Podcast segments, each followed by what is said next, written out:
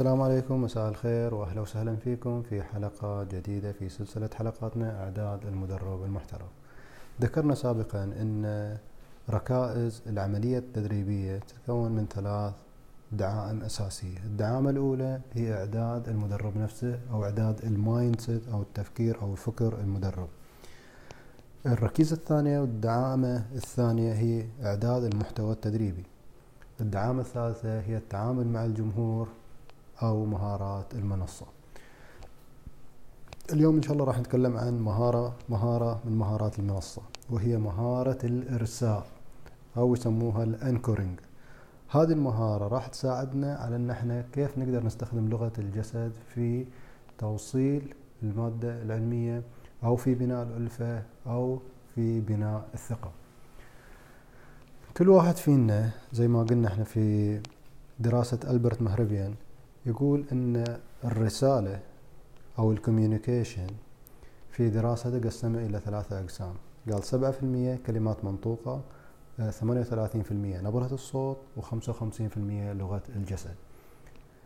آه، مو معنى هذا إن الألفاظ أو الكلمات المستخدمة ما لها قيمة أو ما لها تأثير إلا سبعة في المية. لا يبغى يقول أن في رسائل توصل وكوميونيكيشن يوصل غير منطوق وبشكل كبير والجمهور يفهمه ويوصل إليه سواء أنت نطقته أو ما نطقته. أحيانا يبين في النبرة وأحيانا يبين في حركة الجسد أو لغة الجسد. زين فبالنسبة إلى لغة الجسد لغة الجسد يا أن أنت تتحرك بطبيعتك في المكان طبعا السكون أحيانا يكون له مواقف معينة الواحد يحتاج إنه يكون ثابت يحتاج يكون ساكت يحتاج إنه يكون مخفض صوته يمكن. وفي بعض الأحيان يحتاج إنه يتحرك بسرعة. زين كيف أنا أخلي هذه الحركة إليها قيمة واخليه أخلي الحركة مثلا تشير إلى معلومة معينة؟ بس حتى تنتبهوا شوية بعض الكوميديين مثلا بمجرد يوقف وقفة معينة على طول يستحث الضحك مثلا أو يستدر بعض الناس مثلا وقفة معينة حركة معينة نبرة معينة يستدر بها الدمعه فهذا الشخص سواء كان يخلي الواحد يوصل إلى مرحلة من مراحل البهجة والفرح والضحك أو يخليه يستدر الدمعه كلاهما هذا مهارة من مهارات استخدام لغة الجسد. زين الآن إحنا لما نرجع إلى حركة كل واحد فينا أحيانا تكون هذه الحركة عشوائية واحيانا تكون حركة لا مقصودة. زين. آه الآن هذه الحركة المقصودة إذا تكررت بتكرار معين ولفترة معينة في حالات معينة ترسخ في الذهن على طول وتشير تعطي إشارات إلى آه حدث أو حالة أو معلومة. أقرب الفكرة أنا آه لما تدخل بيتكم أو تكون مسافر مثلا على سبيل المثال سافرت أربع خمس سنوات أمريكا رحت تدرس ورجعت من الدراسة. أول ما توصل البيت تفتح الباب تشم ريحة مثلا طبخة معينة معتاد كنت تاكلها أو طبخة تتميز بها والد يعني والدتك أو أمك. مجرد تشتم هذه الطبخة على طول الذكريات تاخذك إلى سنوات ماضية. يمكن أنت صغير ويمكن في مرحلة عمرية معينة. على طول الريحة المعينة هذه توديك إلى أحداث أو تجذب إليك أفكار وصور وتجارب سابقة.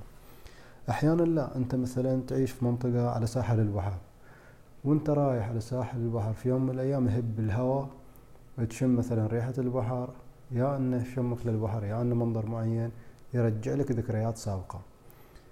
هذه الذكريات السابقة حدث معين والإشارة الإشارة هذه هي الأنكر هي المرساة هي التريجر يسموها أحيانا. فهذه الحاجات أو هذه الأمور أو هذه المواقف تتخزن في الذهن بطريقة لا شعورية. أحيانا نغمة معينة نغمة جوال معين يتذكر الواحد فيها أوه هذه النغمة كنت أنا أسمعها في المكان الفلاني. أو مثلا أغنية أو غيره. فأصوات معينة ترجع لك أحداث قديمة وترجعها لك في الذاكرة بشكل دقيق جدا. زي ما قلنا في الغالب هذه الأحداث تصير بشكل لا شعوري غير مقصود in purpose. فكيف إحنا نقدر نسوي هذه الأحداث in purpose يعني نستخدمها بطريقة أنا قاصدنها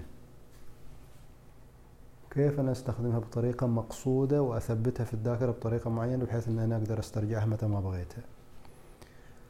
حتى نقدر نعرف نوصل إلى هذه النقطة نحتاج نعرف بعض المفاهيم الصغيرة. نعرف نحتاج نعرف مثلا التريجر وشو هو نحتاج نعرف هاي يسموها الحالة وشي يسموه كسر الحالة وشي يسموه اندماج وشي أو ارتباط وشي يسموه انفصال. اتصال أو انفصال الحالة وكسر الحالة والحالة الشعورية نفسها. زين. بشكل مبسط الحالة الشعورية هي الحالة النفسية توصل إليها لما تتذكر حدث معين سواء هاي الحالة الشعورية إيجابية أو سلبية. طبعا كل حالة شعورية أو كل موقف يكون مرتبط بحالة شعورية. كل ما واحد استحضر الموقف بتفاصيل أكثر كل ما ارتفعت الحالة الشعورية. فإذا قلنا الحالة الشعورية إحنا من واحد إلى عشرة فالواحد لما يوصل إلى عشرة هي التوب واحد في المية أو واحد من عشرة يمكن ما يتذكر من الأحداث الحالة حاجة قريبة أو قليلة. وما يكون في تأثير نفسي واضح. فالواحد إذا تمرس أنه يستحضر بعض الحالات أحيانا وهو يستحضر موقف مضحك ما تشوف إلا ضحك يضحك بشكل شديد بعد هستيري كأنه قاعد يعيش الحدث نفسه. زين. أه لما يستذكر الشخص الحدث ويوصل إلى المرحلة هذه إحنا نقول الحالة ارتفعت عند الحالة الشعورية إلى درجة أه قريبة إلى المئة في المئة أو العشرة من عشرة. كل ما كنت أقرب كل ما كان الربط يصير أقوى. هذا واحد. اثنين هذا الشخص اللي يستذكر الحدث مثلا ويضحك أو يستذكر الحدث ما تشوف إلا قام يبكي. هذا اندمج مع الموقف. كيف اندمج مع الموقف؟ أحيانا أنا أتذكر الموقف وكأني أشاهده من شاشة التلفزيون واحيانا لا. أنا أستذكره وأنا عايش الحدث كأني أنا أكتر كأني أنا ممثل داخل الحدث أو أنا جزء من الحدث. فالصورة الأولى يسموها انفصال. إن أنا أشاهد من بعيد حتى لو أشاهد نفسي. يعني أنا كأني مشاهد أشاهد موقف إلى نفسي سابقا فيعتبر هذا انفصال. عادة المشاعر تكون في أقل من المشاعر الواحد يستحضرها لما يكون في حالة اتصال. لما أستذكر أنا وأنا أعيش الحدث تفاصيله وأسمع وأحس وأشعر وأتكلم و... و... هذا أنا قاعد أعيش الحدث هاي يسمون حالة اتصال. زين.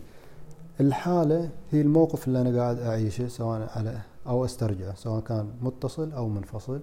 كسر الحالة هي لما أغير أنا أطلع من الموقف هذا أو لما أوقف استحضار التجربة الفلانية. فلما أنا قاعد أفكر وأستحضر التجربة وأبغى أطلع أنا أكسر الحالة أغير تفكيري إلى مكان ثاني أقوم مثلا من مكاني أتحرك أتغير أشوف لي حاجة أوجه تفكيري لمكان ثاني أشاهد لي دقيقة أو دقيقتين مقطع تلفزيون ولا يوتيوب ولا أي شيء أغير اتجاه تفكيري يقولوا هذا كسر الحالة. فحتى إحنا نقدر. ال trigger طبعا حاجة تكون مميزة أحيانا. مثلا زي نغمة معينة هذه تعتبر trigger. لما أسمع النغمة على طول يرجعني إلى مكان ثاني. طبعا التجربة العلمية هذه كانت عادة يربطوها بإيفان بافلوف.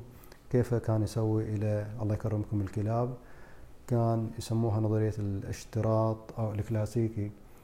كان لما يجيب طعام إلى الكلاب الله يكرمكم يدق الجرس قبل لا يوصل لهم الأكل. فمع كل مرة وقت الوجبة قبل لا يوصل الوجبة كان يدق لهم الجرس. فصار ارتبط طبعا الجرس هو يعتبر ال trigger أو الرابط.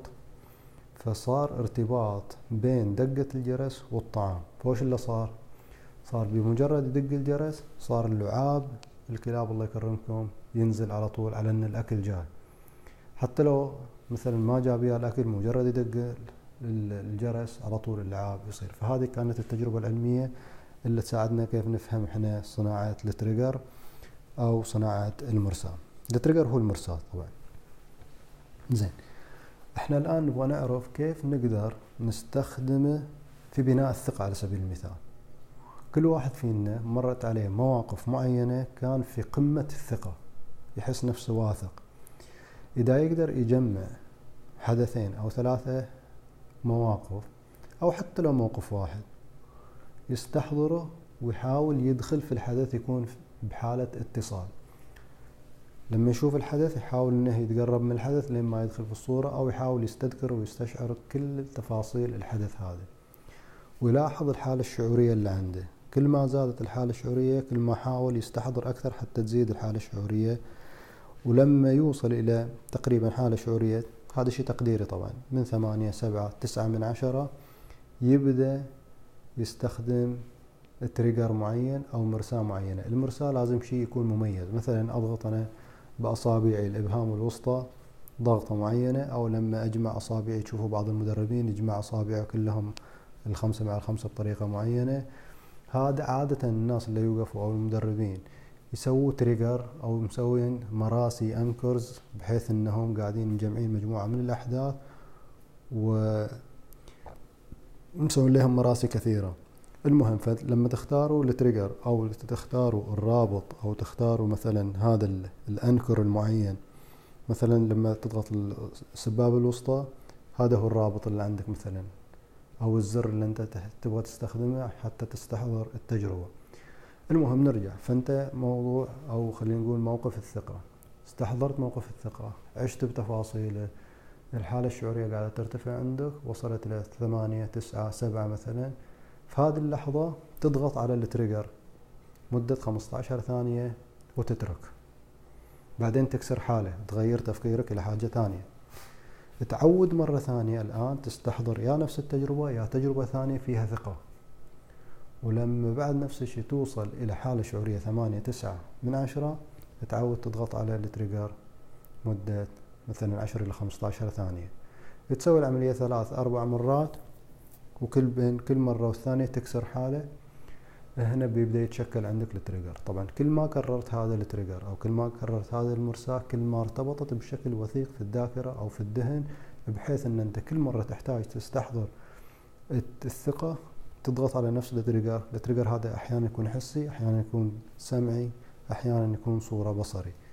الصورة البصرية كأنك تشوف صورة معينة تستحضر أحداث معينة. مثلا واحد يشوف صور زواجه أو يشوف موقف أو رحلة مثلا معينة فهذه استحضار صوري أو تريجر صوري الحسي شيء باللمس أحيانا يكون في إيدك تستخدمه مثلا في الإيد بحيث أن أنت كمدرب وأنت في قاعة التدريب تقدر تضغطه بحيث أن الناس ما تنتبه إليه وتستحضر حالة الثقة. زين. استخدام ثاني ولا أطول عليكم كيف الواحد يستخدم المراسي في قاعة التدريب؟ نحن تكلمنا في المقاطع السابقة أن أدوار المدرب أربعة الأدوار الرئيسية. مربع يتكلم مرة في التحفيز ويجاوب على سؤال آه، لماذا؟ مربع ثاني أو دور ثاني يتكلم عن دور المدرب فيه يكون كمحاضر أو معلم ويحاول يجيب على الأسئلة التي تتعلق بماذا؟ ودور ثالث آه هذا الترينر يكون فيه كوتش قاعد يعلم كأنه مثلا هنا يكون مدرب الكيفية هنا يعالج موضوع الكيفية يعني لما نقول لواحد تعلم أو ادرس باجتهاد أو احفظ المعلومة هنا يعلم كيفية الاجتهاد أو كيفية حفظ المعلومة أو كيفية التطبيق. والدور الرابع دور المدرب يكون فيه ملهم أو شخص يدفع المتدربين إلى آه، تطبيق المعرفة في واقع الحياة الحقيقية. فنقدر إحنا كمدربين إن كل مرة أنا أبغى ألعب دور معين أو أبغى أفوكس على دور معين أنتقل في القاعة التدريبية إلى زاوية معينة. فلو قسمت أنا في فكري القاعة إلى أربعة أقسام فكل مرة أنا أبغى أتكلم عن المحور الأول أتوجه إلى جهة معينة. كل مرة أبغى أتوجه للمحور الثاني أروح في الجهة الثانية والثالث والرابع وهكذا. فمع آه مع الكلام أو مع التدريب أثناء الدورة التدريبية مع الوقت راح يترسخ في ذهن الجمهور إن أنا لما أنتقل في المكان الفلاني معناها الحين بتكلم عن آه، تجربة تطبيقية مثلا أو تمرين تطبيقي أو مناقشة جماعية. لما أنتقل إلى مكان معين هنا لا أنا الحين بتكلم عن قصة معينة. وبهذه الطريقة بيصير ال trigger شغال عندهم بحيث هم ما يشعروا فأنا حتى هم كذلك لو بغيت أستخدم ال trigger إشارات جسدية هم كذلك أقدر لما أتكلم عن الماضي دائما أشر من جهة معينة لما أتكلم عن الحاضر أشر من جهة معينة أتكلم عن المستقبل أشر في جهة معينة. لما أنتبه إلى إشاراتي باستمرار بيصير خلاص trigger عند المتدربين وفي أذهانهم الأمور تمام وواضحه بحيث إن أحيانا لما أشر بدون ما أتكلم على طول تتوجه أذهانهم وأفكارهم إلى اتجاه معين بهذه الطريقة. زين أتمنى تكون الفكرة واضحة. هذه الفكرة آه، إليها تطبيقات كثيرة بس تحتاج ممارسة تحتاج الواحد يجربها أكثر حتى يقدر يتمكن منها. طبعا الموضوع أن أنت تستخدمها في الثقة وتستخدمها في التدريب تستخدمها في عدة تطبيقات ما بيجي وياك بسهولة. أول شيء استخدموها مثلا كيفية بناء خلينا نقول حالة الثقة أو الشجاعة. اختاروا حالة شعورية إيجابية تبغوا توصلوا إليها وحاولوا تطبقوا عليها هذا التمرين. بعد ما تتمرسوا عليه وتتمرنوا أكثر وتحسوا أن أنتم تمكنتوا بعدين حاولوا تفكروا كيف أنا ممكن أستخدم التريجرز في التدريب. في تطبيقات كثيرة الحين ما أبغى أطول أكثر من كذا أهم شيء تجربوا على التطبيق بشكل مبسط حتى شوية ترسخ المعلومة ونشوفكم إن شاء الله في مقطع جاي وتحياتي.